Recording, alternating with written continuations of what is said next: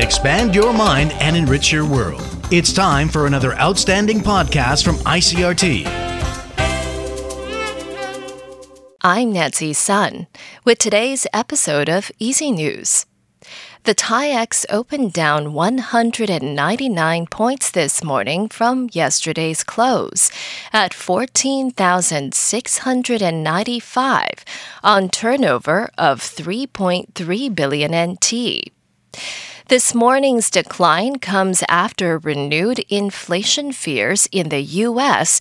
triggered the biggest sell off on Wall Street in two years overnight.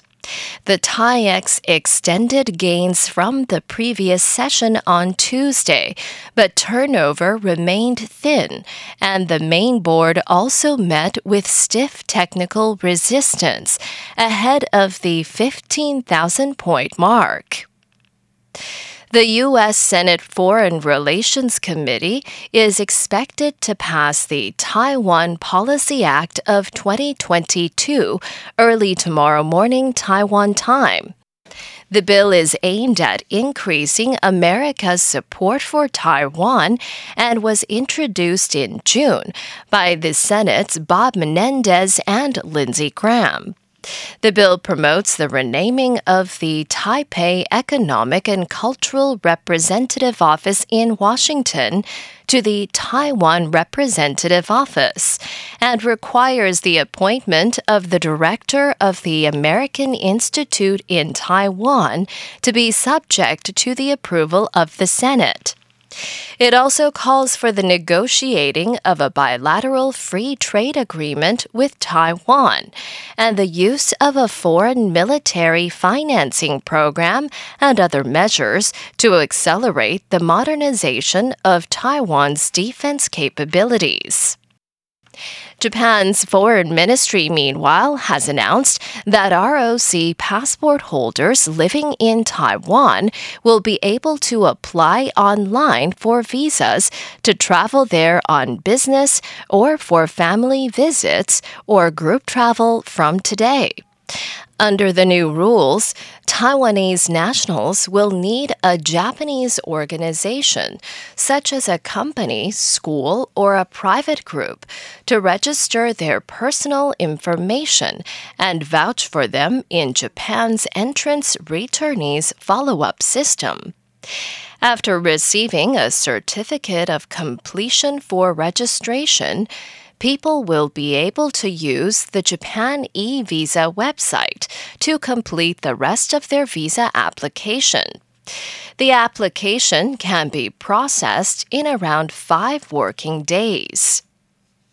The body of Queen Elizabeth II has arrived at Buckingham Palace, where thousands of people gathered in the rain to watch the arrival of the UK's longest serving monarch, who died last week at the age of 96. She will remain at the palace overnight Tuesday local time before moving to Westminster Abbey on Wednesday, where she will lie in state for four days ahead of her funeral on Monday. Ollie Barrett is at Windsor Castle. What a lot of people will say to you is that they want to pay their respects to the Queen. A lot of people say things like, I want to thank her in some way for her service over the last seven decades. Other people will very much say to you that they feel that this is a moment in history and they want to share it with other people. They want to be able to tell their grandchildren that they were there, that they saw this happen, uh, that there were thousands of people on the streets with them. And a lot of people are remarking as well on the atmosphere when they get out onto the streets. We've been uh, talking to people here in Windsor, for example, who will say, yes, when the motorcade comes past or uh, an individual royal is seen, there's, there's respect. But at the same time, they say there's a feeling sometimes of celebration, of wanting to celebrate the life of Queen Elizabeth uh, as well. So there's a real mixture of emotions and a mixture of reasons why people are getting out there. Shared experience is absolutely one of them, and the individual herself is, is also absolutely one of them.